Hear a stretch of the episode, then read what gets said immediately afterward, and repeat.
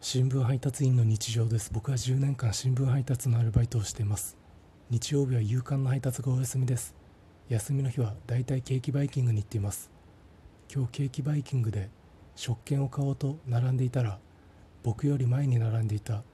女子高生ぐらいの6人のグループのうちの1人が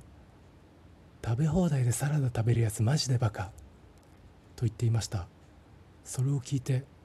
僕はいわゆる見える人なんですけどその女子高生の頭上にいた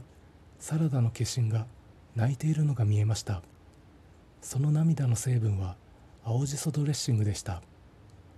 それを見てこれは僕が化身に寄り添わなきゃいけないなと思い店内に入るといつもならまずケーキを取りに行くんですけど今日はサラダを取りに来ました。ただ化身の青じその涙を見て青じそドレッシングに対しては食欲が減退してしまったのでごまドレのサラダサウザンドアイランドドレッシングのサラダこの2皿を取りに来ました。食べてて思いましたけどなんでケーキバイキングに来てまずサラダ2皿食べてるんだろうと思いました。ここであの女子高生の言葉が響きます。食べ放題でサラダ食べるやつマジでバカ。